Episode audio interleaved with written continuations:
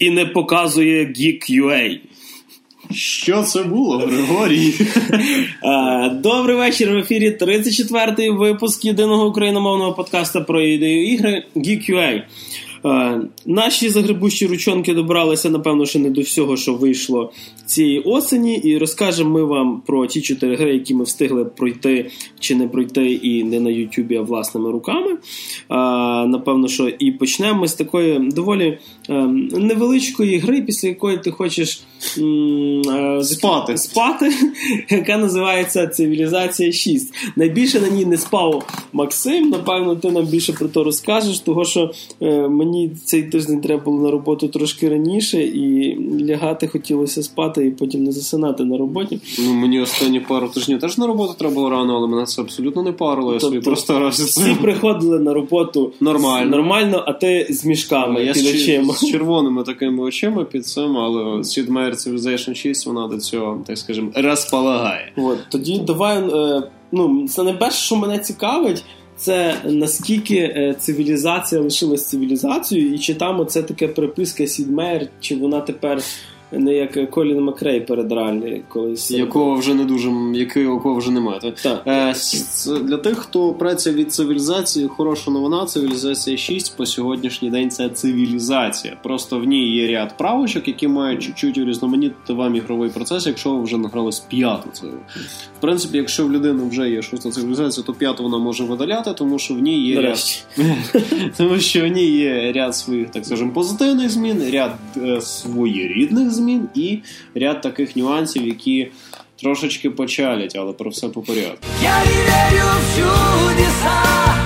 Першим ділом, що нас зустрічає в цивілізації, це прикольне меню в стилі близькому до четвертої, в якому mm-hmm. ми там наставляємо гру, всі діла, 50 ми заходимо в цю гру і зустрічаємо такий момент пов'язаний з дизайном, про який я скажу пізніше, тому що інакше ви подумаєте, що гра лайно. Yeah. Так от, починаємо ми е, стандартну тему. Поселенець, е, дуболом, перше місто. перше місто, воно ставиться, ми вибираємо місце для розташування, вибираємо ресурси. Здається, все, це та сама цивілізація, якого хрена я граєш цивілізацію 6, вона ж така сама, як цивілізація 5, одиниць, цивілізація 4 і так далі. Там паличка але, справа. Але, я розумію, а, а ще а ще вік.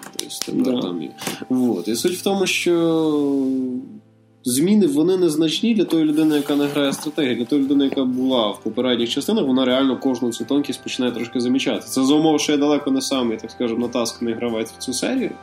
Але вже були певні зміни, які я замітив, наприклад, з так званими там культурними різними mm-hmm. речами. От була культура, вона давала тобі соціальні політики. Так. А соціальні політики це речі, які розвивали твою державу в тому чи іншому руслі. Ну і в п'ятій частині. Так, як е, ну так якраз про п'яту частину. Mm-hmm. І в то в цивілізації 5 ти міг вирішити тільки в певну сторону. Mm-hmm. Тобто ти міг розвивати певну ланку, а іншу, якщо ти починав розвивати, ти просто витрачав ресурси не на то. Тобто тебе або або, воєнна, або так, тебе або чисто воєнна фракція, або дуже мирна фракція, або така, що розширюється за рахунок будівництва міста, або така, що дофіга наукова і так далі. І багатьох це бісило. І в шостій цивілізації до Сідомейра дійшло, що так не канає. І він зробив, що типу, тепер ці соціальні політики вони працюють інакше. Е, на зміну цим соціальним політикам прийшов уряд. uh Тобто ти вибираєш певну кількість перків е, раз в пару ходів. Там чотири максимум. Так, як до зміни більше. Їх більше. часом стає більше. Їх на початку чотири. Ні, чотири, а, а макс... автомат, ну, типу, можеш вибрати активних. Ні, ти можеш їх більше. Там з часом ти прокачуєшся, їх може бути в Японії, я так розумію, до шести. Там є три вкладочки. Угу. І в кожному з них спочатку по одній, uh-huh. потім ти розвиваєшся там в кожну з них можна всунути ще по дві. Uh-huh. І в результаті в тебе отримуються різні перки, які тобі дають можливість uh-huh. краще розвиватися в тій чи іншій сфері. Наприклад, там плюс 5 до виробництва в кожному місці, там плюс 5% демеджа противагу і так далі. І їх можна міняти.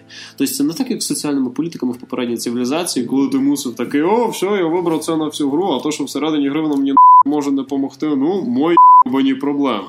В тому плані, по-перше, наприклад, якщо ти граєш проти людини, якщо ти збочний, що грає в мультиплеєр цивілізації, і вона знає, яку лінію ти розвиваєш, то він вже знає твої слабкі сторони і вже може це використати проти тебе, що трошки херило балансу і так далі. Тобто були такі певні мінуси, які трошки схарювали. Це в шостій циві усунув. Це я навів такий приклад, який наводить для тих, хто зрозуміє. Ну але змінили, думаю, більше, ніж от. Е, Змін... Я просто навів один з прикладів, а так змін їхня колосальна маса. Варвари будуть зовсім інакше. Якщо раніше варвари це були такі чуваки, які вели себе двома діаметрально протилежними чинами, це були нормальні варвари, це просто чуваки, які чекають, поки ти припрешся їх відкопаєш, і були агресивні варвари. Які прийшли і копали тебе. Які просто приходять, множаться в диких е, кількостях і нападають на тебе просто тому, що їм вже нема де стояти. Е, В шостій цивілізації це не так. Варвари ті ж самі, вони спочатку ведуть різні розвідувальні дії, потім вони знаходять твоє місто о, в тебе є місто. Ну, пора кліпати на війська. І вони починають воювати з тобою. І вони воюють з тобою хитріше, ніж деякі цивілізації. Але про це трошки пізніше. І відповідно ти маєш більше кліпати різних армій. Тобто, типу, відповідно, гра дає трошки більше екшена на початку. Ще дуже приємний момент, який, типу, так. Потішив е, рівень швидкості тих цивілізацій. Тобто, що таке швидкість цивілізації? Це кількість ходів, які ти затрачаєш на ту чи іншу дію, на той чи інший процес. Від них залежить тривалість На постройку чогось. так, від них залежить тривалість того, скільки ти будеш сидіти в грі. І Сід Мейер він зрозумів, що далеко не кожна адекватна людина, яка любить сиву, може сидіти по 8 годин за нею, і вирішив додати так звану онлайнову швидкість. Тобто це режим, в якому всі дії відбуваються на 50% швидше, ніж в стандартному режимі. Мгм. Тобто, наприклад, там будується якийсь культурна будівля 18 ходів, в даному режимі вона будується 9 ходів. що А в п'ятій частині це була мультиплеєрна Е, швидкість. В п'ятій частині не було мультиплеєрної було. швидкості. В п'ятій частині була швидка, а в цій є швидка і є мультиплеєр. Ще швидше. Так, тобто мультиплеєр це ще швидше, коротше, кажучи. Тому що швидка вона на 30% більше за стандартно, так вона на 50%. Два рази. Тобто так, фактично двічі швидше за стандартну, і це доволі приємний процес, тому що все-таки вона трошечки менше часу жре в цьому плані. Мгм. Поміняли ще таку річ, як будівництво завдяки робочим. Тобто робочий він тепер працює за рахунок певної кількості зарядів. Ти не збудував його на початку, він до космічної ери буде Ти- Потім зарядка сіла і робочий. І робочий пух кричить, і робочий зникає. Тобто суть в тому, що він може за три рази, ну, на початку гри тобі дещо збудувати, і він зникає. На Це пенсію знову ж таки він та, на пенсію. І суть в тому, що на пенсію з якої не вертається. І суть в тому, що це насправді доволі балансовий хід, тому що багато хто дуже круто ворує за рахунок того, що набудував робочих на початку і просто ними все затикало. Тепер це не працює. Ти збудував робочого, ти можеш робити ним обмежену кількість дій, що доволі непогано. І саме головна інновація, саме така сильна інновація, яка є в грі, це саме розвиток і будівництво міст. А, полягає воно в тому, що тепер вандери. Ну, появились, по-перше, квартали. Це спеціальні такі будівлі, які дають тобі певний приріз до певних ресурсів. Вони є культурні, релігійні, наукові, економічні і виробничі. Угу. Тобто ти їх ставиш на певних тайлах, і відповідно, залежно від того, на якому тайлі ти ставиш, воно тобі дає певну кількість типу, того ресурсу. Тобто там залежно від рельєфу на горах більше того, на рівнині більше того, біля річки більше того. І, відповідно, ти собі можеш вибирати. Воно тобі підсвічує він Але тайл знищується, так. Ну, тайл він займається цією будівлею. Тобто, Тобто, але якщо це ми- як збудувати на ньому ферму. Ага. Тобто, якщо на тайлі до того, там, допустим, була Стояла ферма, ферма то до ферма зноситься. Так, тому що це пізніше. А на цьому тайлі, на якому ти будував квартал, вже тоді інший квартал. Квартал кварталу не зноситься. Ні. О, ти, на цьому квар... ти на цьому кварталі вже будуєш будівлі для цього Мгм. кварталу. Тому що Апгрейди, на... типу, так, ну. ти, апгрейд, ти вдосконалюєш квартал. Тобто ти поставив релігійний квартал, ти потім там ставиш храм, а потім умовну пагоду і так далі. Мгм. І, відповідно, так з науковим кварталом. Ти спочатку в ньому ставиш бібліотеку, потім там, наприклад, університет або публічну школу, там залежно від того, як вони називаються ці будівлі. Я просто путаю трошки назву, тому вибачаюсь. І відповідно е, тобі треба набагато більше думати під час розвитку свого міста, що де ставити і де ставити саме місто, тому що рельєф впливає тепер напряму. Рішення. І, з вандерами те саме. Ти їх можеш ставити тепер на тайлах. Вони не в місті, а навколо міста. І тут є такий нюанс. А, певні вандери можна ставити тільки в певних умовах, тобто в певному рельєфі. Умовно, Стоунхендж Можна ставити тільки на горах. Угу. Якщо в тебе навколо немає гір, а ти йдеш в релігію, Sorry, ти не можеш поставити Стоунхендж, ти вже кепсько йдеш в релігію. Ну тобто тобі можна знайти, типа, е, експандити свою територію до якоїсь кліточки з горами і там його ставити. Так, тобі доведеться це робити. Ну. А якщо ти, наприклад, граєш за якусь фракцію, яка природньо ставиться на рівнинах, то вже до побачення. І з одної сторони, типу, прикольно балансіровочка і примушує тебе урізноманітнювати території, які ти займаєш, а з іншої сторони, я хрен його знаю. Тобто рішення дуже спорне. І плюс сама концепція того, що ти тепер розбудовуєш свої міста не так за рахунок міста, як за рахунок тела, вона теж така доволі дивно звучить, тому що виходить, що дуже вигідно йти в тактику розростання. Тобто, чим більше міст, чим більше того всього, тим зручніше тобі розвиватись. І я, особисто я, я не кажу, що я якийсь дуже протигравець цивілізації, я не знайшов якогось типу механізмів в грі, яка обламує цей момент. Угу. Тобто, в мене не було ніяких проблем з тим, щоб натикати доволі велику на початку кількість міст і просто за рахунок цього розростатись в ширину. Mm. Ще з плюсів хочеться відмітити, що і самі воєнні дії стали динамічнішими. Ну, вона стала якоюсь розумілішою, насиченішою. Інтерфейс регулярно показує такі різні зміни. Але є дві дуже такі ну, своєрідних нюанси негативних. Uh-huh. Тобто, в цілому, це теж цивілізація, да, її трошки підшліфували, її трошки поміняли. Вона краще оптимізована, ніж п'ята, до речі. Тобто, а Вона краще йде на всяких там слабких ноутбуках і так далі. Але з проблем є одна проблема, яка буде супроводжувати тебе всю гру. Ти будеш бачити її весь час, коли ти бачиш гру. Uh-huh. Ти будеш думати про неї перед тим, як ти запускатимеш гру і після тої гри. Це дизайн гри. Та це ладно. швидше всього чисто суб'єктивна річ. Це, напевне, так, це чисто якась моя смакова штука. Окей, можливо. Ну мені просто не подобається візуальний стиль гри. Він жахливий. Він просто, я не знаю, це. Тобто в п'ятої цивілізації він реально об'єктивно був кращим. Тобто робота, яка була затрачена, ну тобто на те, щоб зробити, так скажемо, візуальний стиль персонажа якогось uh-huh. імператора в п'ятій цивілізації, об'єктивно треба затратити більше роботи, ніж на цей карикатурний карикатурний анімаційний ролик, що в шостій. І мені просто не подобається. Мультяшніші стали. Вони так, да, вони просто мультяшні. Це щось муль... подібне, як було Civilization Revolution, та що для мобільних телефонів. Е, можливо, я її не грав. Ну скажімо так, якби піксаровський мультик малював хтось дуже криворукий. Uh-huh. Тобто, отак це б виглядало. Тобто, взяли, вигнали дизайнера, який закінчив якусь там академію дизайну, і взяли чувака, який е, вчився в якійсь якомусь Кременецькому ПТУ номер 2 і такий чувак, зроби нам пару моделей. Він такий, окей, я зробив вам пару моделей. А страждаю ж теж я, кінцевий виробник. Малюнки ресурсів, вони теж доволі прикольні, вертаючись до нашого жарту про чайний пакетик. Чай як ресурс там намальований просто в вигляді цих пакетиків і якось, я не знаю. Картопля, як картошка фрі не намальована? Картопля ресурсу там немає, слава Богу. А ну, Стадо тварин, як бургери, наприклад. От Я б не здивувався, я б не здивувався такі штуці, але ні, тварини там все-таки намальовані тваринами. Бургер, ферма, все Але вони теж намальовані по-дурацьки, да. І і е, їжа там чомусь в формі кукурудзи, в п'ятій була в формі яблучка, і це виглядало якось символічно і прикольно. Да, це дрібниці, це звучить як ідіотізм, але ви включіть гру, пограйтеся, і вам просто буде різати очі цей мразутний дизайн. Ну але окей, питання смаків про смаки не спорять, можливо, комусь це сподобається, що він весь такий нейтральний, мирний, позитивний цей дизайн. Але є друга проблема, яка вже херить сам ігровий процес штучний інтелект комп'ютера. Сказати, що він поганий, означає нічого не сказати, тому що місцями він веде себе просто не то, що неадекватно, а просто нелогічно. Тобто, наприклад, там умовно ну, під час воєнних дій варвари ведуть себе розумніше, ніж цивілізації, ага. так скажемо. Тобто, настільки все весело. Тобто, тобто це може, ну, може це просто легка ну, складність? Я граю на п'ятому рівні складності, там вісім рівнів складності. Тобто я граю чуть-чуть, чуть-чуть на півшишечки вище середнього. Угу. Тобто цей той рівень складності, який має надає невеличкі переваги компу, тобто той, який вже має примушувати мене потіти. І як він примушує мене потіти? в комп'ютера на вищому рівні складності просто там на 5% всього більше. А на останньому рівні складності комп просто одразу починає з двома містами. Але він такий самий дебіл, якщо що. Це позор. Ну тобто, я, наприклад, у мене почалась війна, пам'ятаю, з Іспанією, я грав, я не пам'ятаю, здається, за Японію грав, ну не суть важно.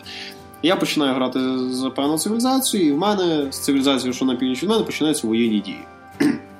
У нього всього більше, він всьому сильніший, мені пойде й жопа. Я щось там трошки вгризаюсь, вгризаюсь, він поступово просувається до моїх територій, розумів, що швидше я переграю, бо втрачає місто.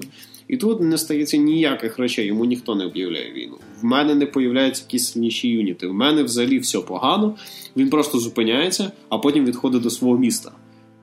Потім я кліпаю військ, вроді його товчу, Потім він мене товче, потім він знову йде ще до одного міста, і я займаю його місто. Тобто людин, тобто комп отримав певну перевагу наді мною, не скористався нею. Потім почекав, поки я отримаю перевагу. Я йому вламав, він сам втік, я забрав місто, комп веде себе нелогічно. Ще був дуже смішний момент, коли, наприклад, я е, розвалив варварів на стоянці, але в мене якраз закінчився хід, і саму стоянку, щоб отримати додаткову нагороду, я взяти не міг. А там стояв рядом індійський слон, тобто, який належав Ганді. Я такий, ну все, я просрав винагороду, ну хі, хай собі тішся. Пройшов наступний хід. Слон кудись зник. Не забравши табір. Я такий, ну ладно, йому не треба 30 золотих, окей, я їх візьму. Тобто, я то тішуся, але це було дивно. Тобто, ну. І це звучить як смішна дрібничка зараз і все таке, але ну це справді херить, тому що, наприклад, мультиплеєр, цивілізація це дуже специфічне задоволення, в яке поринати хоче далеко не кожен, тому що ти не завжди можеш домовитись, наприклад, з п'ятю, шістю, там, сім'ю людьми, щоб сидіти з ними грати по крокову стратегію онлайн. Тобто, все-таки для кор фанатів це, напевне, такий перед сном. Під е, одіялом годин а... за шість до сну, типу. В теорії перед сном на практиці замість сну під одіялом або за столом собі там на компі посидів, погрався і ліг спати. І це не з людьми, а і це погано. Тобто тут їм треба... З людьми? Це не, це не з людьми, люди. Цивілізація... Що ти такое? Цивілізація це не з людьми, шановні. А, ну... Я як той, хто грає п'яту цивілізацію в мультиплеєрі з нашим спільним знайомим, розумію, наскільки це специфічне задоволення. І тут під сам, знаєш, так скажімо, підвищі підсумки доходячи до оцінок, у мене от ось одне таке питання. Uh-huh. А, Я маю, наприклад, е, п'яту цивілізацію, яку колись купив і доповненням Brave New World, я його награвся вдолі в попірік. Є смисл брати шосту, чи собі далі грати п'яту? О, дивись, якщо ти хочеш пограти цивілізацію, але п'ята задовбала, так бери. Угу. Тобто, якщо ти людина, яка взяла в 2010 році п'яту цивілізацію, ти там раз в пару місяців її запускаєш, і ти її награвся, але тобі подобається цива, угу. то візьми шосту, тому що ти собі угу. урізноманітиш. Але. Якщо вони знову будуть робити сьому з таким штучним інтелектом, то вже її не бери, тому що це жахливо. Тобто е, Фраксісам їм Фіраксісам їм треба взяти перерив, перерив від своєї цивілізації. Випустити, випустити ще один XCOM, наприклад, я був би дуже радий його побачити, і зробити справді хороший штучний інтелект. А а тепер а, е, у нас є така маленька новиночка. Рубрика оціночки. Рубрика... Мікрорайону нашого жителька. Більше сутності Ми на по невеличкій п'ятибальній системі будемо кожну гру розділяти по їх, е, її, так сказати, аспектах. Е, і незважаючи на те, є вони там чи нема. Тобто, Отож. якщо в грі немає графіки, ми все одно її оцінимо. Так, тобто, якщо це, наприклад, ремейк текстового зорка, де є чертний екран і білі букви, ми все одно оцінюємо стиль. Е, тож, до речі, Макс, по п'ятибальній системі. Ти... О, слава Богу, хоч п'ятий баль. По п'ятибальній системі... 10 з 10 вже шуточки про Логінова під'їхали б зразу. Перша наша така, е, перша частина це історія, сюжет, такий толкіністичність нашої гри. А, толкі... рівень толкіністичності п'ятої шостої цивілізації я оцінюю як. Ну, дивись, це і 0, і 5. Чому? Тому що в цивілізації ти сам робиш історію. Mm. Тобто, в певному розумінні 5. Тому що ти сам сценарист, ти сам не режисер ти керуєш історією свого континента, ти його формуєш, ти його створюєш. Тобто сюжетом... прийти, прийти в ресторан, сам собі зробив і похвалив страву і шеф-повара. А, Ні. Це як ти примусив шеф-повара зробити те, що ти хочеш. Це називається викрадення з терористичними якимись намірами. А може ти любиш займатися такими речами? Ну коротше, я ставлю цивілізації 5, тому що ти сам можеш робити той сценарій, який ти хочеш. Е, добре, е, наступна оцінка це стиль. Жахливий говно один все. Щоб наші е, глядачі і слухачі розуміли. Е, під стилю ми розуміємо і графіку, і звук, і взагалі візуал, повністю аудіовізуальну складову гри. Можете взяти Росію і послухати шість версій Калінки-Малінки, до речі. В різних епохах вона міняється. Третя третє це геймплей. Як в це цікаво грати? А, в це цікаво грати настільки ж, наскільки ну, наскільки ж цікаво грати цивілізацію глобальну. Ну, дивіться, цивілізація, вона чим славиться? Це глобальна стратегія. Ультразамутний жанр, але в її геймдизайн він поставлений так, що людина, яка взагалі не грає стратегії, може в ній так не слабо зависнути за рахунок того, що на ній поступово вона поступово обростає всякими нюансами по ходу партії. Тобто це хороший посібник по тому, як треба робити стратегію. Але оскільки ми граємо по суті дуже схожі між собою ігри вже шостий раз. І оскільки деякі речі в ігровому процесі чуть-чуть не докручені, особливо штучний так, ми ставимо 3 з плюсом. І ще дві оціночки. Одна це, е, скажімо, бажання повернутися, тобто реплеєбіліті. Перший раз запустив цивілізацію о 8 годині вечора, щоб перевірити, чи я нормально все встановив. Встав я десь в четвертій ночі, просто тому що в 10 ранку мені треба було піти на роботу. Я думаю, реплеєбіліті в ній непогано. Тобто по п'ятибальній. 4,5. І остання оцінка в нас жанровість це, е, скажімо, наскільки ця гра класна в своєму жанрі. Вона в своєму жанрі дуже крута, але їй треба трошки підшліфувати ці, так скажемо, недоліки 3,5. Так, наступна гра в нашому невеличкому списку номінантів на гру цього подкасту. Мені здається, грішу щось вселилось. Е, Дух Рональда Шварценеггера. Я з'їм твоїх дітей. а, Back to the chopper. Ні, ну, я, знаю, що він з сім'ї австрійських нацистів, але щоб настільки, ну ладно. Е, Наступну гру, е, яку мені довелося пограти трошки більше, ніж цивілізація, це було нове творіння від Obsidian, яке півтора року назад порадувало нас Pillars of Eternity. Ну, мене то точно поверненням, скажімо так, в часи Baldur's Gate і ними. Е, це А гра- тепер невеличкий екскурс в той, Грішу порадував Pillars of Eternity саме півтора року назад. Сидимо якось в нього ще на попередній хаті. Коротше. Я такий, Макс, вийшло нове РПГ від Obsidian. Да? О, давай глянемо. Коротше. Тут заходить Гріша Pillars of Eternity. Він бачить 4 рівня складності. Ладно, візьму нормальний рівень складності. Починає створювати персонажа. Персонажа там хрена вкладок, як Obsidian це любить. Я вже бачу такий легку тінь страха в Гріші на обличчя. Але він там щось настворював, настворював, воно щось намішали вже на похую просто в кінці. Тут він заходить в гру і починається ця полупошагова бойовка, і Гріша виходить з гри. Коротше. Але пройшло півтора роки. Ем, Я б сказав, що напевно, що Pillars of Eternity це була гра, яка вимагала е, Зусиль. Зусиль, щоб її полюбити. Напевно, що е, це, це знаєш, от коли тобі під, під якийсь фільм потрібен настрій. Тут так само потрібно е, спокійно. Це, це, це ті ігри, де треба реально наробити чаю, розуміти, що в тебе є е, багато часу, е, сісти і грати, і вдумчиво все вичитує кожен Просто треба, щоб тебе задовбали шутери екшені. І ти собі такий А так, це теж працює, да, І це теж непогано. такі лампові історії і всі діла. Вот. Е, і е, так як Pillars of Eternity була доволі фінансово успішною, е, Особливо по міркам Paradox Interactive. е, Paradox і Obsidian вони не пішли по легкому шляху, вони не зробили Pillars of Eternity 2. Е, вони зробили нову гру, яка називається Tyranny. Е, звісно, що видно те, чого вони навчилися ну, на попередній своїй іграшці. Видно, що вони захотіли виправити.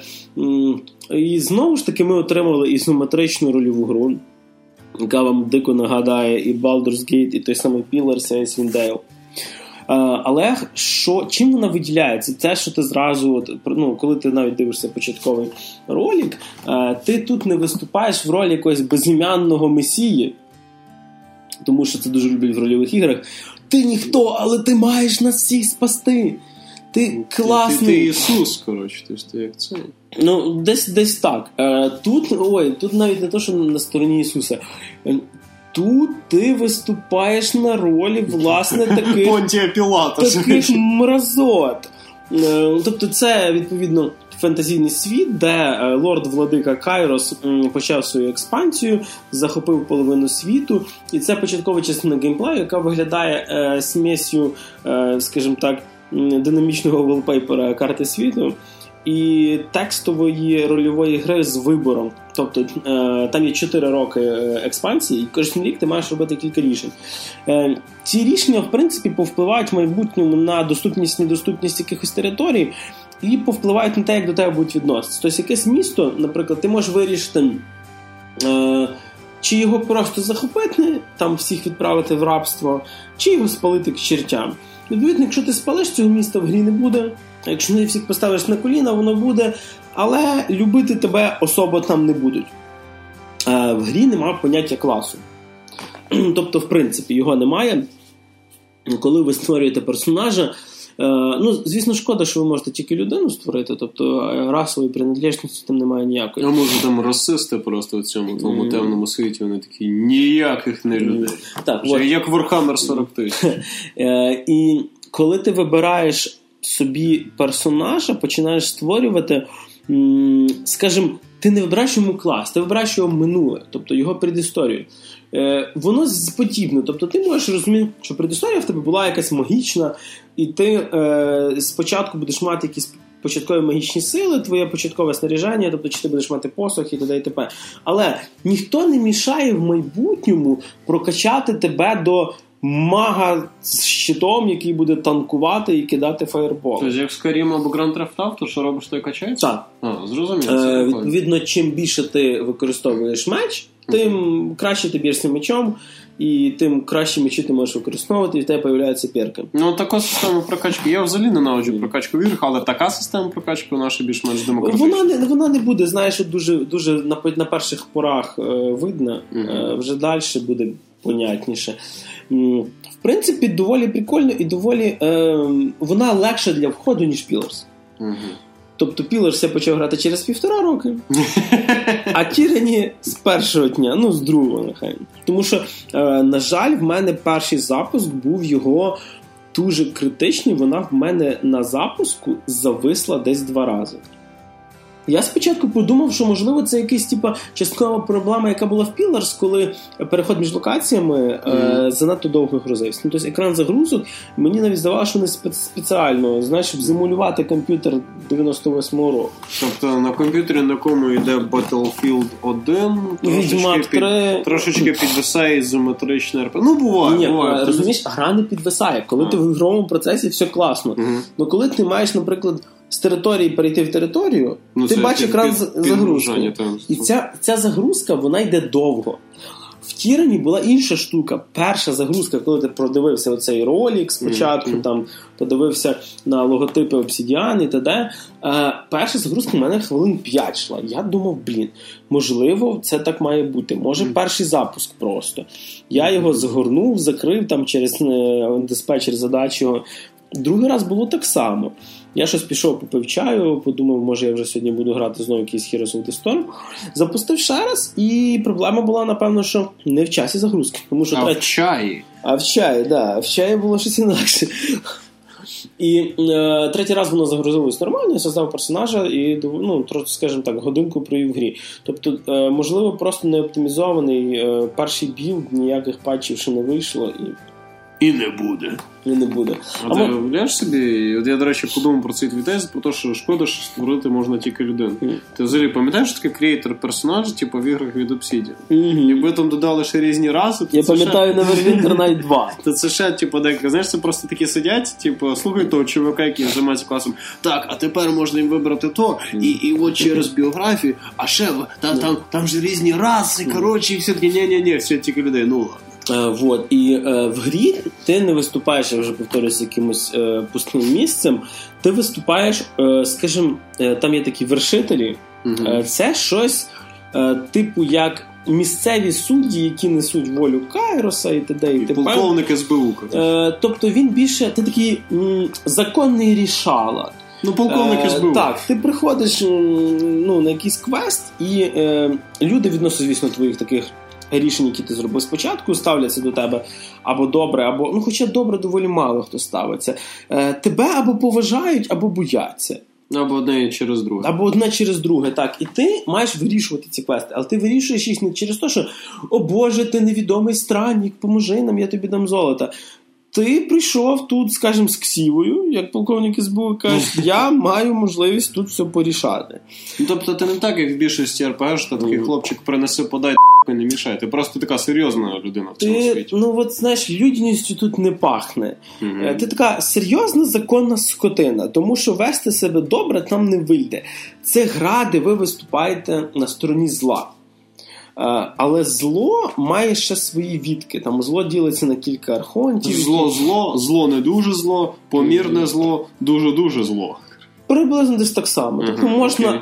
або ну. От коли в іграх ти спасаєш принцесу, е, тут це більш, напевно, те тут ти її хочеш задушити і зґвалтувати, так? Розумієш, тут я згадаю жарт е, Віктора Федоровича про геноцид, Мгм. а не генофонд. Отут би він попав би в тему. Е, ти- Ти, робиш територію України максимально небезпечною. Да, Я- да, я да. зрозумів. Хоча на Україну вона не дуже похоже, можливо, якісь е, села. Як сказати? Е, От, і відповідно, хоча от, е, це вроді класно, тому що нарешті нам показують зло, яке не є абсолютним. Бо в іграх часто зло це просто я злий владика, просто того, бо я так собі можу, бо мене так написали. Шлюка клюка Ти, 15. тобто, ти, да, і цей злюка клюка він просто цель для головного героя. А тут ем, ну, зло має внутрі ще свої сфери. Воно має двох архонтів, які між собою постійно сваряться.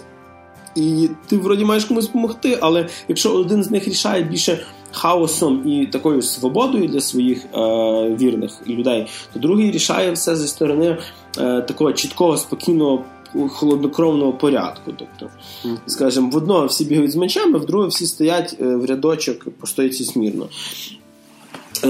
Але деякі квести мені все-таки не вийш, не виходило рішення. Я, ну, в мене, напевно, що по автоматі, е, як то кажуть, я людина бородата, але добра. І мені хотілося відігрувати доброго персонажа якось, і були квести, де це неможливо. Тобто е, було, був момент, коли ти ворожого генерала береш в полон, і в тебе є три варіанти: е, вбити його, ну, Спалити і задушити. Не зовсім. Ти можеш його просто казніть, можеш з ним почати е, сварку, і він почне проти тебе битися. Ну, тобто, типу, не просто е, казня, казня, просто битва, яку можна програти і загрузитися, і можна його пощадити. Ну, я відігруючи доброго персонажа, його пощадив.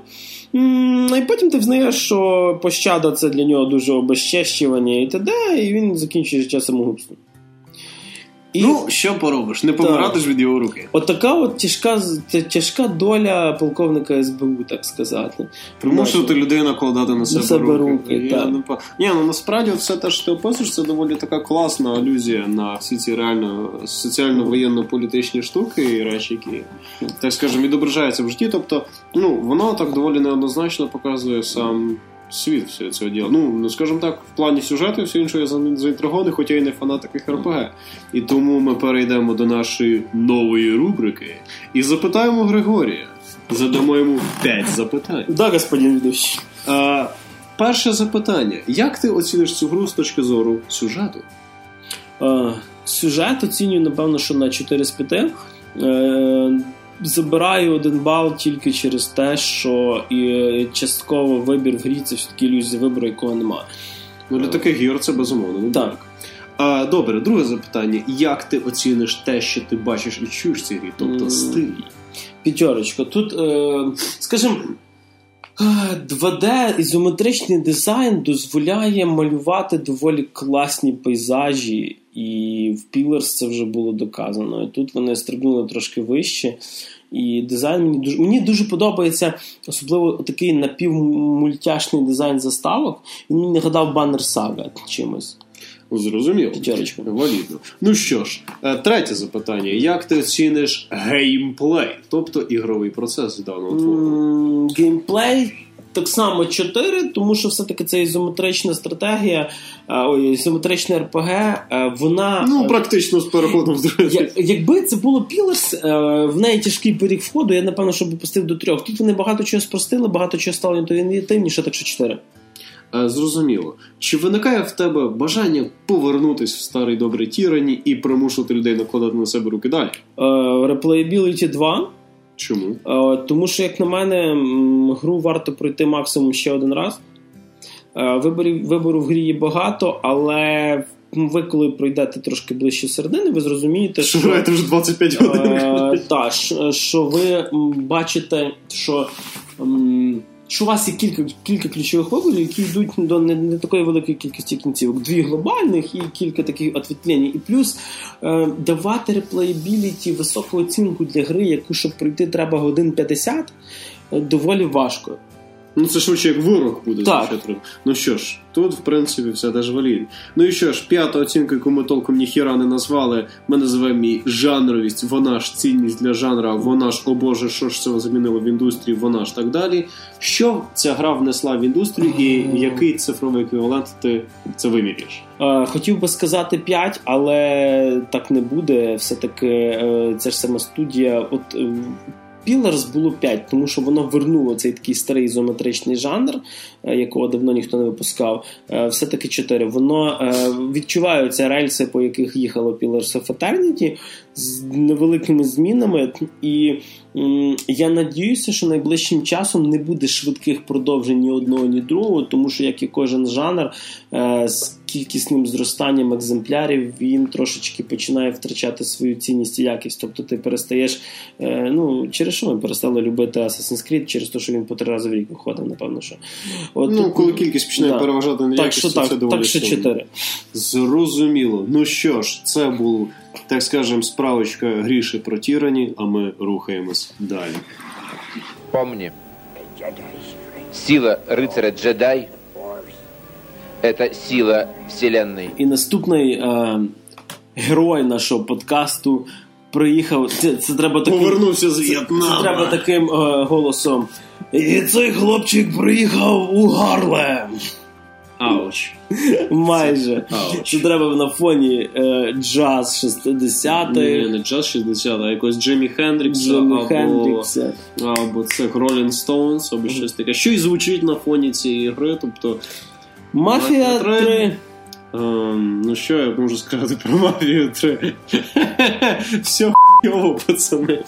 Мафію, мафію Все, зловили. закриваємо подкаст, йдемо додому. Наступних 20 хвилин це просто буде Е, тишина. Це, це будуть сльози. Суть в тому, що все дуже погано леді джентльмени, і це мала бути сама крута мафія. Це мала бути, напевно, одна з найкращих ігор. Ну, не, не, тільки поточного там даного року чи за певний період, але однозначно одна з найкращих ігор в форматі кримінальних всіх цих Ну, в історій. своєму жанру. Тобто, так, в цьому жанрі, в, в, в плані жанровості, вона мала бути дуже хороша, але вона вийшла, ну. Ну, для мене це, напевно, розчарування року. Тобто я не побоюсь, що 16 рік він вже Мгм. підходить ближче до кінця, в ньому багато що воно виходило. У нас були і взльоти, і падіння, але такого падіння об підлогу і потім пробивання цього дна, це, це з чимось. Ну що ж, переходимо до конкретики. В конкретиці все починається, от починається от на початку. Все дуже навіть непогано. Тобто гра косить під щось нормальне, ну плюс-мінус. Тобто, ти повертаєшся з В'єтнамом, ти граєш за чорношкірого чувака, я ж забув, його звати прізвище Клей. Так, так, так. Лінкольн Клей. Точно, Лінкольн Клей, напевно, названо в честь Авраама Лінкольна, який звільнив всіх чорних І рабів. Клею, якого вони нанюхалися. Поки писали. Студія Ангар 13. Блін, Ангар 13. Курва. Подсобка 26 треба було. Вже не кажучи про те, що це був ще й проект такої гучності надали якимось новачкам, в яких, ну. Можливо, ці люди вже до того мали досвід роботи, але той ж саме Google показує про те, що це їхня перша гра. Тобто, можливо, конкретно люди вже щось робили, але з- безпосередньо в даного її контори це перший. Ні, ну для першої гри, знаєш, доволі. Ну, нажимаєш W і він йде вперед. Ну, ну, в принципі, так. Ми, як люди, які живуть в Україні, і грали багато пострадянських ігор, ми розуміємо, що це ще не, не найнижче дно, але це все одно дно. Все на дно! Ладно, а тепер, а тепер починаємо. Ми повертаємося з В'єтнама. Ми чорношкірий чувак в 60-х, расова сегрегація цвіта буйним цвітом, з нею стараються боротися, від чого вона стає ще сильнішою. Багато де чорних притісняють, принижують, лупять, убивають. І ти, будучи чорношкірим чуваком, зв'язуєшся з білим мафіозі, з яким ти познайомився в В'єтнамі, і виявляється, що він син лідера кримінального клану. І ви вирішили разом обставити певне діло. Ну, зав'язка вона така доволі банальненька, насправді два коріша вирішили заробити бабла і піднялись. Але для кримінальних всяких екшенів більше і не треба плані зав'язки. Тому на початку виглядає все непогано. Потім ви починаєте там, наприклад, грабувати банк. План по програмуванню банку такої, нічого особливого, але ми не дивимося 24, ми граємо все-таки мафію про простих пацанів, які вирішили знову ж таки підняти бабла. І вроді би все ще досі непогано. Що Потім не, ми- сипеться все. Потім ми відстрелюємо армію інкасаторів, викрадаємо бабки і на човні так швиденько, легенько тікаємо з банку в підводним якимось маршрутом, який хрен зна звідки взявся під банком. І тут ти починаєш догадатися, а може все не так погано. І тут ти розумієш, що вроді все весело. Ну, це Ну, вже... перших кілька місій, так. Да, Воно вже якось по-дурошльопськи і не так прикольно, не так близько до того, як би мало це буде в реальності, як це любила робити мафія, але тим не менш ладно, поки що все йде. І потім закінчується сюжетна місія на тому, коли ми, так скажемо, тікаємо від цієї вдалої справи, і починається кор геймплей гри. І виявляється, що кор геймплей гри Це гра полягає- крісний отець. це, ні, гра Красний Отець була нормальна. Гра Красний Отець була хороша. Я розумію, що тобі там не дуже подобався контроль над територією, але там він був хороший, там він був нормальний. От, в Мафії 3 він жахливий. Тому що в Мафії 3 починається захоплення вишок з Assassin's Creed. Або захоплення вишок з Far Cry. А можна За- пригнути зверху, прыжок віри. Я хотів сіклеє. зробити прыжок віри з вікна, коли це все робив. Суть в тому, що. Але я живу тільки на другому поверсі, так що це мало б що дало. Суть Плюс тому- випало багато снігу. Ну, тобто буде не так боляче. Враховуючи регулярність виходу нашого подкасту, я грав задовго до того, як сніг випав. Суть в тому, що все вкрай погано. Тобто, розумієте, от є Assassin's Creed або є Far Cry 3. В ньому є такий елемент захоплення території. Юбісофтовість. Така юбісофтовість у ній є. І ця юбісофтовість як частина гри, е, при цьому, коли сама гра має ще щось, наприклад, там якийсь веселий гарний сюжет, або якийсь продуманий там пропрацьований світ, або варіативність ігрового процесу, окей, як додаток, це сойдет. Але коли з цього складається вся гра, це неправильно. Так не можна робити, так не треба робити. Це просто жахливо. А, Це нудно, це одноманітно. Всі ці місії вони там говорили про дофіга варіативність, що можна йти по стелсу, можна йти по бойовому. Може вони десь просто сперли з Deus Ex? М- Якби вони сперли краще б вони сперли з Deus Ex, не тільки опис. Суть в тому, що ну, окей, є варіативність, да, можна йти по кривому стелсу, можна йти по кривому шутеру. Краще просто швидко йти по кривому шутеру і не штучно. Щоб веселіше буде. Ну, відносно плюс-мінус. Ти натикаєшся на купу багів штучному інтелекті, фізиці гри. Ти бачиш, що технічно вона так трошечки вже відстає від всякого AAA. Розумієш, вона відстає, але я на своєму комп'ютері, де в мене третій відьмак бігає доволі високих настройках, замітив веселу річ. Е, вона е, е, починає тормозити експоненціонально. Тобто перших півгодини вона йде без тормозів, з кожними наступними вона провисає все більше і більше. Через дві години гри я не міг взагалі грати. У мене слайд-шоу було. Я мав, я мав вийти, зайти в гру знову і нормально все відбувалося далі. Я її подовго грати не міг, так що я тобі не можу за це сказати. Плюс я граю її на самих мінімалках. Мені ж на графон по барабану, мені головне стиль. А в мене Але- ця, ця штука відбувалася незалежно від налаштування. Ну тоді це взагалі зашквар. Так. Тобто, ну, от бачите, ще й технічні проблеми дуже класних позавозили. Потім був дуже класний момент. До речі, один блогер теж це замітив. Є локації, деякі, де для того, щоб зекономити всякі побічні квести. В багатьох людей одинакові лиця. Тобто, от реально одинакові лиця. Тобто не так, що один макет, на який там надіті різні вуса чи щось таке, а от реально одинакові лиця. Тобто просто колони розташовані на локації, і ще один чувак теж це відмітив. Є навіть На одній тій самій локації. Одна локація, і просто всі ходять в різних шмотках, хтось худий, хтось повний, але було тупо одинакові. Коротше, це просто капець. Ну це, це, це зашквар. Тобто ще є халтурний елемент. Є... Тобто ти просто бігаєш і фармиш, так скажем, територію і передаєш її трьом різним главам. е, Мафіозним главам. Ці мафіозні глави це ірландець, одна чувіха з Гаїті і Віто Скалете. Привіт від другої мафії. Це був головний герой другої мафії. Тепер один з твоїх, так скажемо, потенційних союзників. Мгм. Чому ти передаєш їм ці території? А, той мудак, е, який є батьком твого друга, з яким ти грабував банк, виявилось, він хотів вбити твого прийомного батька. І всю твою сім'ю, яка тебе приютила, коли ти був сиротою. І ти на твоїх очах їх всіх побивали, збиралися застрелити тебе. Але вони якось дуже хірово промахнулись, і ти вижив, і тепер ти мстишся. І твоя помста полягає в тому, що ти тупо захоплюєш місто і роздаєш комусь з тих трьох е, глав мафії. Тут починається доволі прикольний момент, тому що треба дуже лавірувати між ними. Тобто одну територію Віто, одну територію ірландців, Мгм. одну територію ті. Тому що якщо комусь ти Якщо занадто якщо-. Якщо комусь давати занадто мало, він збунтується, і тобі доведеться йти мочити його. А можна перемочити всіх трьох? Е, Це я не пробував. І не знаю, і не перевіряв. І Я Я, я не міг грати так багато, щоб це перевірити. Я так зрозумів, що двох з трьох можна. А, Ну, мені судячи по цій логіці. Дивись, як закінчив я. Я віддавав все Віто Скалето. Мені дуже подобався Віто Скалето, я віддавав все йому. І просто в мене гра закінчилась так, що вже фінальна заставка, коли я цей, так скажем, сталася певна річ. Віто просто використав той вплив, який він завдяки мені отримав, щоб стати новим е, мафіозним королем. Типу цього. Тобто він вбив ірландця, а я до того вбив цю гаятянку. Тобто і все. Тобто там було так. Тут є певна варіативність, і це вроді би круто. Тобто звучить це круто, погодьтесь. Те, що я кажу, воно звучить класно, захоплюєш територію, подаєш різним главам. Але це настільки скучний, тупий, одноманітний процес, що ну його на. І от те, що ти питаєш, чи можна перевалити всіх трьох, ну тут Google в допомогу, тому що особисто я мастив перепроходити гру, щоб це перевірити. Це неможливо перепроходити. Це просто жахливо. Єдине, що рятує, що в принципі при наявності певного скіла на нормалі це можна зробити доволі швидко. Менше 20 годин А, зайняло. а таке питання, ага, тому що е, я, від- я пам'ятаю, скажімо так, е, своє недовольство місцями другої мафії відносно першої. Ну, тобто мені. О, ну тепер Е, друга мафія буде здаватися для Вот, тебе це мене цікавило, наскільки. Ну, тобто, наскільки третя мафія відносно перших двох. Тобто, наскільки третя мафія мафія? Ну дивись, розказую своє ставлення до серії Мафія. Мені абсолютно не подобається перша частина. Я не розумію її культового статусу, навіть з скидкою на той час. Це як на мене дуже кривий такий Мгм. програмний код. Так.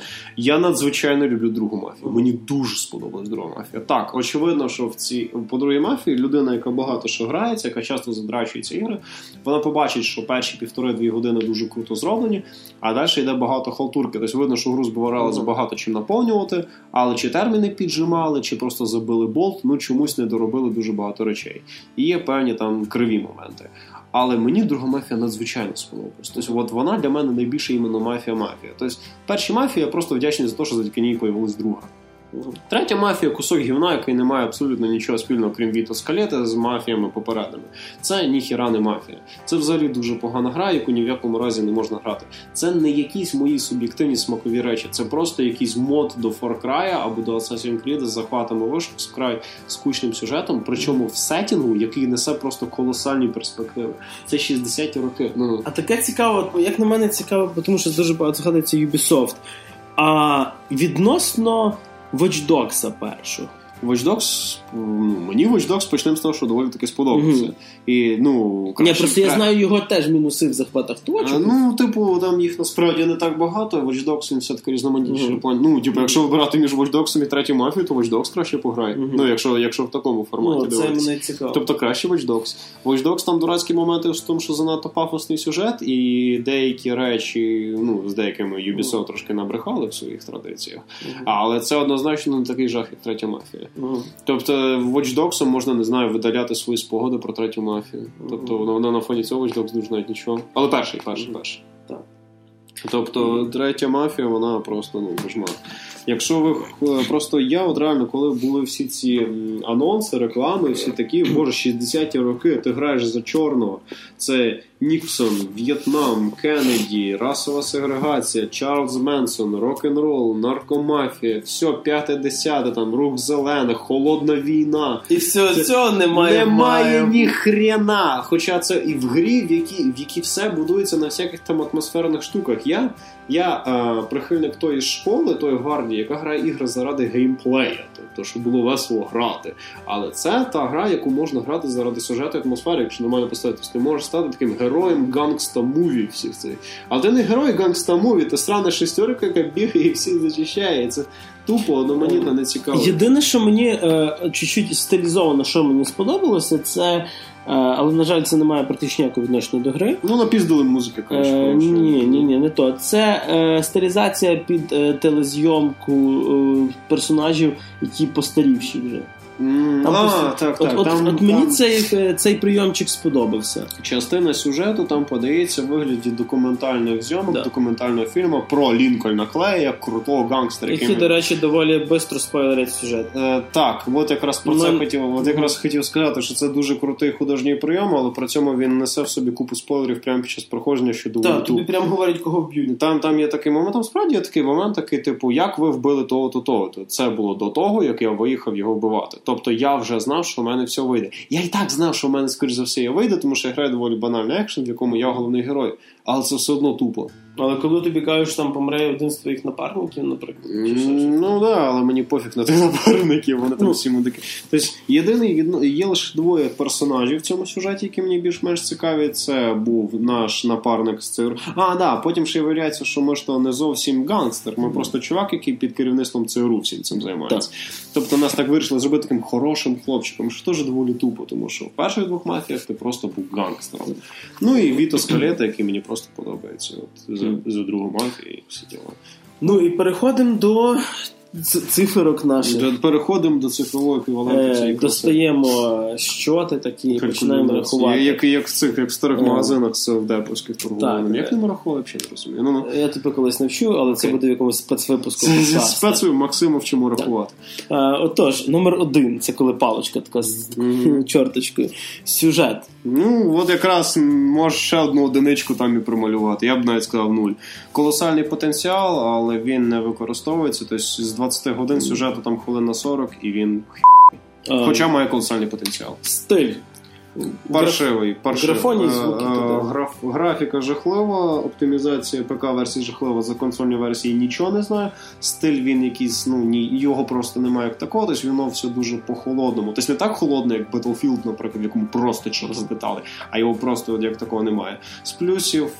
Е, Стилю, ну на тип взяли старої музики 60-х, але це не якась їхня ця заслуга. Це вони просто взяли плейліст, так скажемо, тодішніх відомих груп. Мгм. Той ж самий Елей Нуар, наприклад, який робився в стилістиці 30-х, 40-х, 50-х років, він робив свою музику в цьому Мгм. стилі. Там окремий композитор для цього працював. Тому це складно звати їх з ними заслугою, так що два. Е, Геймплей. Один. Тут ну, я вже зрозумів про це. Е, Бажання повернутись і реплей. Мінус 10. Ніколи. І Взагалі, наш- Бажання повернутись в часі і не брати цю гру. І напевно, що найголовніше наша оцінка це жанр, і як вона на, на фоні. Вона на вона, я ставлю їй 5 балів в якості посібника по тому, як не треба робити ігри. Мгм. У вас вже випустили сумасшедшого сумасшедшего дома? І остання сьогодні гра е, в списку це. Але не позначено. Да, але не по значенню, це Call of Duty, мо- е, боже, який у нас Warfare? Advanced? Warfare. Advanced Infinite Warfare, Infinite Warfare. Е, Infinite. Любий Warfare, який ви захочете. Warfare на будь-який смак. Warfare, Cosmical Warfare. Advanced Warfare, Infinite Warfare, Your Mama Warfare. Тобто, взагалі, що завгодно Warfare. От я якщо не випустить Єрмама Warfare, я думаю, якщо це вбити в Гуглі. Або не в Гуглі. Ви знайдете доволі цікавий, е, скажімо, жанр, який складається з чотирьох букв. На ми починається, фи закінчується.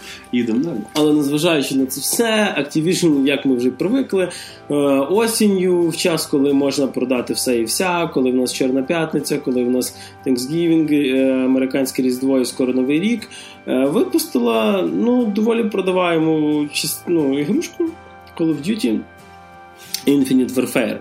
Е, Продовження свого шутера, продовження того шутера, який частково всім надоїв, але ну, його все-таки знову ж таки купляють. І е, одна з небагатьох ігор, коли, напевно, що тато з сином приходить в магазин, е, коли він не знає, що йому купити, він купляє Call of Duty. Це такий один з довгоіграючих серіалів, як Assassin's Creed. Вон як це працює. От, і що ж хочеться про це все потрошки розказати. Е, Call of Duty переносить в нас в недалеке майбутнє, де е, в нас відбувається щось на кшталт е, між якимось Mass Effect і третім Black Ops, напевно. Що... Ви навіть не уявляєте, такий комплімент гріша, тільки що він лісить цій грі. Е, Ми граємо за, скажімо так, доволі ряду... За, за унца! За унца. за, за рядового там за рядового солдата, який е, через певні обставини, ну не як рядового, ну тобто. Е, Ну, ми граємо за такого серйозного офіцера. Він за- стає капітаном корабля, взагалі через 20 стає, хвилин. Так, через 20 хвилин е, капітаном корабля. І ми приймаємо на себе невеличку сержант. базу. Він сержант. Він звані сержанта, який Так, сержанта так, як ми- підняли до капітана космічного корабля. Так як Є ми, ми з Максом не приймали повістки, якби нам їх не давали, ми не дуже розбираємося в цих званнях. Там сержант, рядовий. Так, от цього не треба, а то вдруг. От, і ми приймаємо, ну, скажімо так, керування на невеличку базу. Це нагадує таку демоверсію Нормандії з Mass Effect. Тобто ідея, в принципі, хороша, Але вона не дуже. але вона не дуже працює. Тобто, е, з перші, не спорю, перший раз це було цікаво, вау, в тебе база. е, Що ти ж звіти е, читаєш Там, всі, да. Але. Скажімо, мені це трошки, звісно, ламало динаміку гри, тому що коли я хочу. Я, я хочу від Call of Duty. Що мені як гравцеві потрібно від Call of Duty? Е, хочу, щоб мені дали багато-багато автоматів, багато-багато ворогів і щоб час від часу міняли локацію, щоб тут був сніг, там пісок і т.д. Я ніколи не чекав від якогось глобального сюжету. Можливо, перший Black Box це була єдина гра, де був е, сюжет, де мені не було насрати на що відбудеться далі, де навіть була якась така мінімальна інтрига е, з прив'язаним дядьком до крісла в головному меню. Е, я, на жаль, не сильно переживав, коли там Гоуста вбили і, і Прайс. е, Тебе щось там- немає серця. Так. От реально, от в Modern Warfare 2, от я зараз наповнюю серйозно. Коли ти закінчуєш ту місію по обороні цього будинку, коли весь майже ваш підрозділ вибитий, вас лишається двоє, ти поранений, тебе тяне той сраний гоуст. Коротше, ви відбуваєтесь, накривають авіаударом всіх точників. Ти закінчиш місію, ти даєш тому генералу тут. Я не пам'ятаю, якого хера ми там, якого хера ми залізли в той будинок. Ультра якусь дуже важливу херню, і він вбиває вас, і обливає бензою підпалює, і потім кричать по рації ваші псевдоніми, а тобі кажуть, що все, їх вбили, все, їх нема, а ти з цими персонажами два Modern Warfare пробігла. Це було насправді круто. Отут для мене є різниця між Infinite Warfare і всіма попередніми Warfare. Навіть Ну- ну, саме Advanced, і були персонажі, насрати. От серйозно, от були. От були персонажі цікаві, були з якими ти захоплюєшся, був такий бойовик, в якому ти разом з цим героєм ти супереживаєш. В Infinite Warfare цього немає. Ну, Взагалі. тут не спорю, тому що е, зі всіх персонажів, яким нам пихають, е, в нас є кілька напарників, скажімо, найбільш е, цікавим і кльовим мені якраз був той, хто взагалі ні разу не людина. Тобто мені на Це, цю. це сраний робот, який типу як людина Е, Просто саме смішно, що оцей чорношкірий е, офіцер, який з тобою бігає, оця твоя напарниця. Ліванка. Ліванка, е, да, до речі, ультраконсервативна і толерантна команда. У вас є чорний, ліванка, Арабка. арабка, американець і робот. Ще треба було собаку. І лесбіянку. Або собаку лесбіянку. Собаку гомосексуаліста. Так, Який трансгендера. буде- який собака, буде- який хотів бути котом. Ні, собака, який простає до інших собак під час місії самців. Причому. Це була доволі агресивна функція. Прес X ту. Причому ви маєте бути не з американським флагом там розстріляти. Знаєш, ці флаг гомосексуалістів, це радуга чи що це? Да, і значок підігрі. Так, так, так, точно.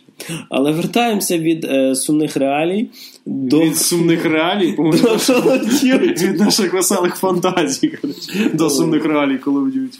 От, е, скажімо, весь сюжет базується на тому, що е, колись давно люди послали експедицію на Марс і далі, і засновані колонії там збунтувалися, вернулися. Е, цих навернутих е, веде за собою Джон Сноу. Ну, насправді він тут адмірал Коч. Я, я, його Скотч. Я, от я тільки хотів сказати. Я завжди, я коли почув адмірал Коч, я сказав двосторонній чи такий, що Саме смішне, що мені хрен зна скільки разів прочували слово скотч. І я реально думав, що його звати скотч. І лише потім, коли я прочитав субтитри, виявилося, що коч. А ім'я в нього ще дурацьке, ще якесь там Арон Коч чи як. Так, Аарон Коч. Е, Знову ж таки, е, Кіт Харрінгтон доволі має добре лице. Е, І на персонажа Джон Сноу, який доволі така загублене оленятко, яке бігає і не знає, чого він там ізбраний, ну от не виходить йому відіграти злість в очах. Тобто він, коли творить, він творить злі речі, доволі безглузді. Я досі не розумів вбивство свого ж солдата. Просто так. коли після цього сказав, не тратьте патрони, добити їх кулаками. Так, Це було ну, ще смішніше. е. Ти тільки що витратив патрон, щоб вбити чувака, якого ти тренував хрен за скільки років, якого хрена. Ні, ну тобто розумієш, я би зрозумів, якби це був якийсь там підставний солдат, і він його вбив. Але Або якби це був це якийсь просто, агент, який це там був просто його солдат. Він просто як, вбив. як в тому ж самому третьому Modern Warfare, коли вашого шпигуна взірвали там на стілічку разом з цілою будівлею або щось таке. Знаєш, я- А він просто застрелив свого. Макс, до мене дійшло, я знаю, на що він це зробив. Мгм. Кіта Харрінгтона настільки добре, миле, простяще, котяче лице, що йому треба було на екрані вбити свого, щоб поняли, що він злий. що він ідіот. Він просто стояв, каже, я злий, я, абс... я лорд А Волан-де-Морт. цей, а цей рже ззаді. Да, він він, його він з табличкою I'm evil стоїть, і, і от не, не виходило, розумієш, в нього вийшло йому застрілити свого гравця. Ем, Бійця. бійця. Але е, Ну дивіться, ця тема з тим, що в нього там весь такий добрий лиця і так далі, могла б спрацювати, якби це був, наприклад, неоднозначний злодій. Як той ж самий Мендес, Мемендес е, з Black Ops 2. Тобто це людина, яка втратила своїх близьких людей через одну з таємних операцій США, і в нього був дуже сильний мотив для того, щоб стати тим, ким він став. І тут можна зрозуміти, окей, в того чувака там, допустимо, є мотивація, траля 50, але він не є неоднозначним злом. Він не є якимось там добрим чуваком, якого там о, примусили очолити його. Це він, просто такий злющий, призлющий, супер. Я жрав всіх твоїх Я веду армії. я, я жрав всіх дітей, всіх мамок до того, як це стало мейнстрімом, але я виглядаю весь такий. Ну, тобто, це тупий персонаж, який вдітий в неправильну оболонку. От і, от і все. Тобто тут не працює. Е, Але вертаючись до того, за що ми колись любили Call of Duty, е, за їхні пострілушки. Ну, тобто за фактично шутерну механіку. Е, Свого часу Infinite, е, господи, Infinity Ward, е, розробляючи ще Elliot Out як Medal of Honor, вони розробили механіку, яка до сьогодні вже вважається стандартною. Вони розробили дві банальні речі Класикою. класикою. Так, вони розробили дві функції: це відновлення здоров'я і е, можливість стріляти через приціл не тільки в снайперських гвинтівок. Тобто, це коли ти нажимаєш праву кнопку, Я піднімаєш. розумію, вони це ввели. Так, це, вони це це робить гру дуже імерсів. Так. Е, скажімо так, е, Call of Duty, звісно, по сюжету і багато по чому е, зірок з неба не вистачає, але хочеться відмітити такі речі, які Як, як би воно до них не летіло. М, По-перше, е, вводити свою базу насправді було доволі не обов'язково, тому що е, вже не знаю, на місії 10 мене задовбало кожен раз бігати з кімнати в кімнату. Е, І якби хоча б ми міняли ці кімнати, якби це коли навіть на тій самій Нормандії, тобі цікаво досліджувати. Тут в тебе є фактично 3-4 кімнати. Кімната виліту на літаку, кімната, де ти робиш апгрейди е, своєї зброї і вибираєш вигрузку, мостик, і кімната, де можна подивитися новини. Тобто, фактично такі відеоролики, де ти бачиш, що відбувається на планеті Земля, тому що де ви базуєтеся на цій космічній базі і вилітаєте на місію з нею. Тобто ви доволі рідко буваєте на землі, крім перших місій. Е, і знову ж таки про виліт. Тут на кшталт, як була одна невеличка місія тільки в Black Ops 3, коли ми пілотували кораблик, такий винищувач. Друмо. В Black Ops 2 було так. Тут вони це все розширили. Е, тепер нам дають покерувати таким космічним винищувачем, і можна розділити їх на дві е, великих частини. Одна це йде сюжетні місії, другі йдуть додаткові. І це той варіант, коли м, додаткові місії мені набагато виглядали краще, тому що в додаткових місіях ти отримуєш невеличкий такий космічний хаб, між яком, в якому ти можеш себе вести відносно вільно. Е, сюжетні вони все-таки доволі ведуть тебе за ручку. Та що там, що там, насправді з побічних місій справді така відносно варіативна місія, це лише та, де є такий напівфаркраївський стелс. Тобто, коли ти заручника цю заручників це звільняєш від розстрільної команди, це ще плюс-мінус. Решта місій там доволі такі, ну, простенькі, банальні, нічого особливого на собою не ведуть. Тобто, от в такому форматі. Ну, знову ж таки, поняття смаку. Скажімо так, е, мені Infinite Warfare наш сподобався більше, ніж е, був попередній Advanced, і- це 100% краще, ніж був Black Ops 3. е, Black Ops 3. Ну і, і за Black Ops 3 мені теж. Тобто, до Ти того- що? Ти що, хочеш ще раз почути? Е, е, Тобто. Е, Непогано, ну вони вернули ту саму коридорну шутерну механіку. Мені здається, що Та е, вона нікуди не зникала. Вона була коридором весь цей час. Тобто, вона Так, але е, фантастична, е, фантастичний світ дозволяє трошки різноманітнювати е, кількість і ти, види противників. Тобто ми можемо просто висадити вам як і Halo чи Destiny величезного робота, і ти вже ну, не, не всі противники Ну, в теорії так, основними. але на практиці там це все одно доволі посередньо реалізовано. Ну, мені було цікаво насправді битися проти тільки одних противників. Це були такі чотирирукі роботи, які розставляють щити в різні сторони. Е, Це були єдині противники, проти яких ти не біжиш просто в лоб. Ну, хоч якусь тактику. Ну не вийде. Просто він ставить щит, ти цей щит не знесеш, і тобі постійно приходиться бігати, кружляти навколо нього, вибивати і, типа, електрогранатами йому ці щити, і намагатися його потрошки знести. Слухай, вони, я не пам'ятаю, вони під взлом підпадають? Ні, ну, під... Е, Вони під взлом, під взлом підпадають тільки прості а, ці е, гуманоїдоподібні? гуманоїдоподібні А, роботи. І знову ж таки про взлом. Ем, Взлом дозволяє нам, грубо говоря, вселитися в якогось робота і почати стріляти своїх. Е, Насправді, єдина класна функція це коли ти вселяєшся в робота, прибігаєш до своїх братанів і нажимаєш кнопку самознищення. Ну, коротше, Infinite Warfare, він продовжує попередний від свого попередника Black Ops 3 таку тему, що ти перед е, висадкою на місії можеш вибрати собі невеличкий арсенал і два перка, дві білки, які дають тобі можливість виконувати ті чи інші речі.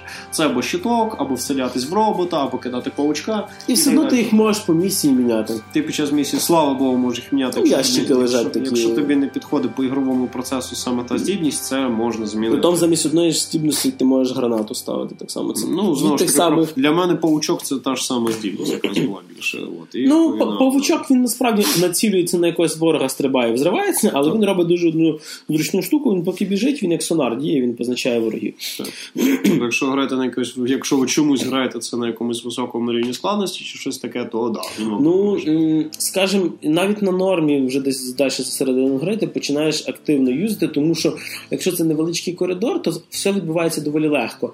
Е, якщо ти потрапляєш на якийсь рівень, де ти можеш трошки поманеврувати в кімнаті, ну тобто, наприклад, рівень, де велика кімната, пару балконів, де типа. е, Вже приходиться щось використовувати, тому що вороги не стоять направлені в одну сторону. Вони доволі мені були розкидані по всьому рівні, і приходилося бігати і вибивати їх так, щоб тобі в спину не накидали свинцю. М, Ну, я грався на нормалі, і якоїсь складності в їхній поведінці я не замітив.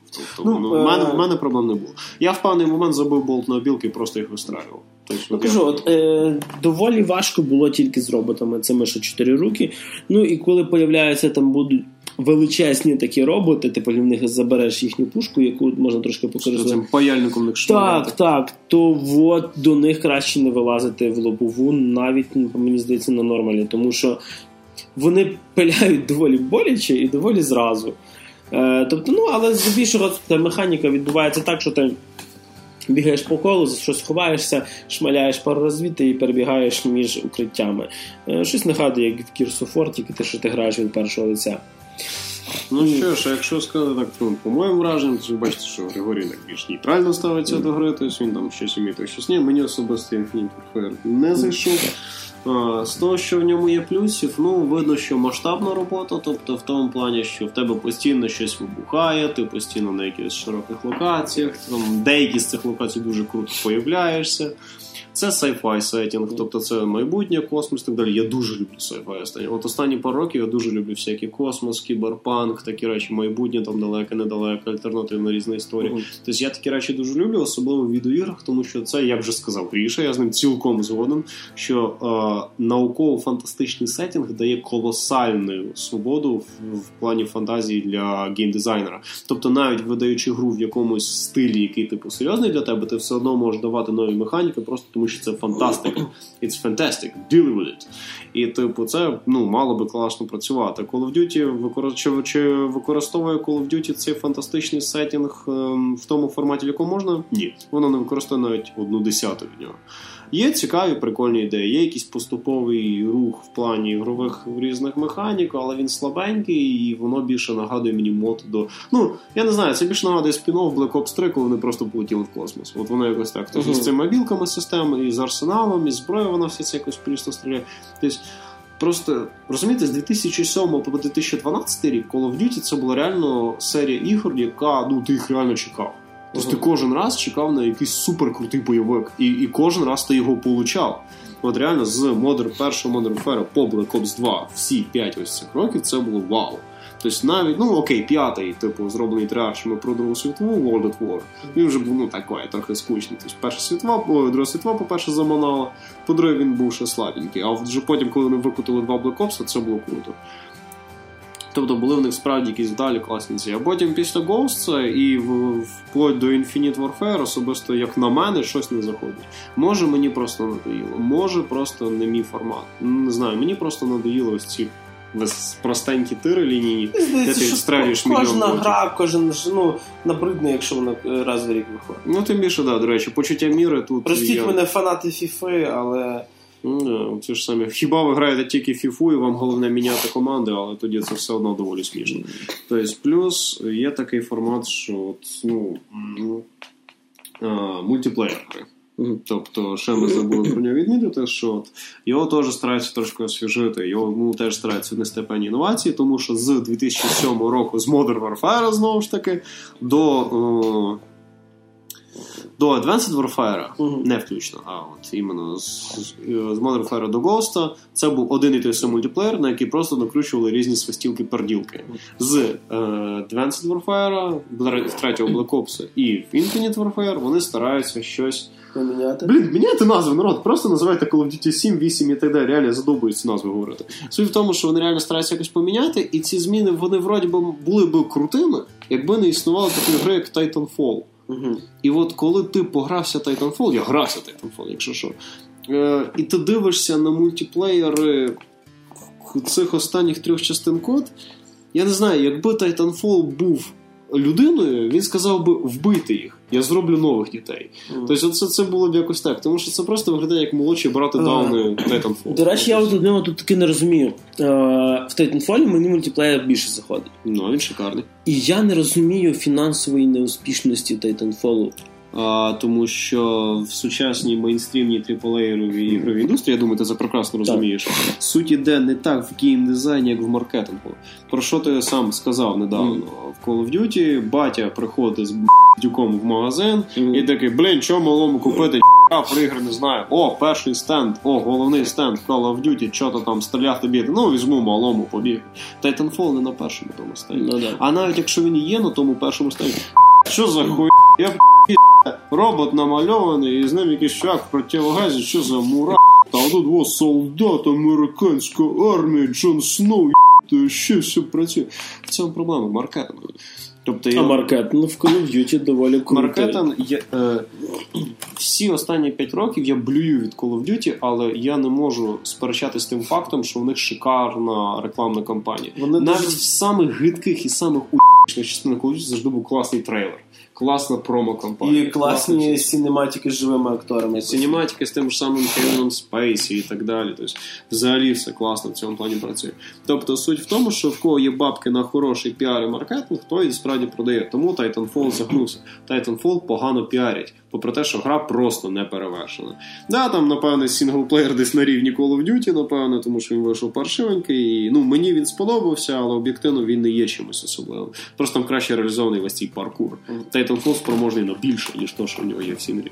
Але він програє відносно Call of Duty просто через те, що він менш популярний. Ну і плюс доволі було е, небезпечним випускати е, коли, ну, Titanfall тоді, коли виходить Call of Duty, і тоді, коли виходив ваш ж Battlefield 1. Ну, тобто, люди Три самі собі, мультиплеєрна шутера. люди самі стрельнули собі в коліно, плюс Так. багато хто ще в Overwatch бігає і так далі. Тобто, дуже сильно перенасичений ринок мультиплеєрними іграми загалом. Да, мене в принципі тішить, що йде повернення саме мультиплеєрних шутерів. Тому що дуже дуже довгий час мультиплеєрну моду задавали моба ігри, які вже ну надоїли просто капець. Слава. Богу, їх лишилося три. А головний мульті... Ну, три ти- серед моба лишилося таких активних три. Ну, не, Ну, там- League of Legends, Dota і, І HOTS. побачення. Ну, HOTS, він ну, менш має аудиторії, ніж ці на порядок. Тобто між ними така прірва серйозна. Тобто, там, якщо по цифрам дивитися. Ну, менше з тим, ми зараз не в ігрову аналітику, ну, не в цифрову аналітику. Суть в тому, що да, тобто Electronic Arts вони собі насрали тим, що вони цей Titanfall 2 випустили тоді, коли входить Call of Duty. І ще один їхній шутер, якщо Гріша казав. Тобто, ну, от розумієте, популярність бренду вона може давати цьому бренду життя ще дуже довгий час. Тобто, яким би лайном Call of Duty не вийшло, воно все одно буде добре продаватись. Тому що клієнт голосує рублем. Ну що ж, а тепер від емоцій і розчарувань про те, як щось продається, а щось ні, перейдемо до сухих цифр. Григорій. Оскільки я буду занадто суб'єктивним, я даю цю відповідальність вам. Окей. Як ви оціните, я не побоюсь цього слова, сюжет Call of Duty? А, при тому, що гра мені доволі сподобалася, сюжет все-таки в мене двічка. Не один, напевно, що через жарти Ітана. І все. А, ну, тоді для мене один. ну так от. Як ви оціните стиль даної гри? Порадувало те, що в мене вона йде на кращих настройках, ніж дві попередні Call of Duty, тому що в мене особливо це що з Кевіном Спейсі, як вона Advanced. Боже, я тут погоджуюсь з Максом. Люди, це так складно виговарювати кожен раз. Задовбало. Warfighter, Warfare, Advanced. Шмальфеєр, Advanced, Buranced, Я вже не кажу там цифри, цифри міняти. Просто одне слово, якесь просте. Там назвіть Call of Duty Black, Call of Duty White, Call of Duty Kevin, коротше. Call of Duty Kevin, Call of Duty Call of Duty Ethan, коротше. Ethan Warfare. Вот. Е, на рахунок е, стилю. Гра доволі гарна. Ну, тобто, візуал хорош, тобто, не спорю. Тут на четверочку. Е, звичайно, що ті всі красоти ви можете подивитися або на консолі, або на якомусь high-end PC. Е, Всякими NVIDIA, GTX, Да, 1080, 1080. i7, 52 тисячі гігабайт Тобто, оперативки, і ви все за ці. за коли у вас є комп'ютер, за, скажімо, ціну якого можна купити на велику однокімнатну квартиру, да, ви зможете пограти в Duty на високих настройках. Е, той же Battlefield 1 все-таки витягує на моєму комп'ютері кращі красоти. При оптимізації там кращий, сітєвий код там кращий. Але незважаючи на те, що можливо я не можу це все побачити, тому що в мене не дуже вже такий топовий ПК. Е, графоній і звук там хороший. Все взривається гарно, радує око і звучить так само гарно. Так що 4. Зрозуміло. І ну, те, заради чого ми запускаємо ігри, тобто, ну я, наприклад, геймплей. Як ти оціниш його в Call of Duty Infinite. Warfare? А, ну, думаю, 4 трошки буде забагато, буду Ух, об'єктивним. ну, буду об'єктивним десь 3,5. Це все-таки той самий лінійний шутер, яким він лишився, але е, свою лінійну шутерність він робить нормально. Тобто 3,5 від мене і цього вистачить. Чи хочеш ти повернутися на космічний корабель, в якому ти будеш переслідувати Джона Сноу? І наскільки реплеябілітним для тебе є? Для мене один взагалі ніколи це не в тому, що, що гра чимось мені там не подобається. Е, просто е, ніколи не було бажання переграти Call of Duty, і тут ще одна така моя заміточка. Я не розумію, для чого до Infinite Warfare додали HD-версію першого модерна. Вони думають, можливо, всі дуже сильно за ним скучали і хочуть його переграти. Можливо, модерна першого реплеєбіліті більше. Ну, Е, якщо людина скучила за Modern Warfare 1, хай просто включи Modern Warfare 1. Е, Я, я, в принципі, доволі рідко бачу можливість переграти гру, якщо там нема варіативності, або це не щось, що сесійне чи мультиплеєрне. Тобто, якщо цивілізація і реплеєбіліті величезна, тому що ти хочеш за різні країни пограти, т.д. і т.п. Ну і плюс е, цивілізація такий офтопчик, в мене ні разу не було одної тієї самої ігрової Ну, ситуації. Скільки ну, разів я її не запускав? Цивілізація це гра, яка. Е, Ти сам робиш сюжет. вона ні, я не про то, вона. Ем, вона створена для реплеєбіліті. Yes. Вона задумана. Це шахмати. Так, це шахмати. Е, все-таки тут ні, одиничка. Ну, тобто, раз пройшов і все. Я більше не буду до неї вертатися. Нема. Навіть розумієш, от, скажімо, в Halo в мене було бажання пройти на більшій складності, тому що там АІ був доволі серйозний. Зрозумів. Тут ні. За Хейлом, на жаль, нічого не скажу. Ну що ж, і е, фінальний в списку, але не фінальний по значенню параметр. Він же жанровість, він же цінність за жанру, він ж о Боже, що ця гра зробила для індустрії. Як ти оціниш вклад сраного Infinite Warfare? А, три. Стандартний шутер е, серед стандартних шутерів для мене. Непоганий. Король Е, непоганий, який е, правильно, скажімо, якого Майкл Бей покусав з правильної сторони. Тобто це шутер, де тобі, в принципі, один раз це цікаво пройти, але він нічого нового нам приніс. Тобто ми вже це бачили, це просто інші декорації. Це три. Це, це не- непогано. Тобто, це в своєму жанрі він посерединці. Це так серединка, у нас це три. Надо, Федя. Надо. Ну, а ви слухали 34-те пленарне засідання ігрового подкасту ЦК GQA. ЦК GQA українською мовою. Для вас е, сьогодні працювали в студії генсек Максим Морозюк. Будьмо єдині, товариші геймери. Само собою керував даним засіданням генерас генералісімус Григорій Валерійович Трочук. До побачення.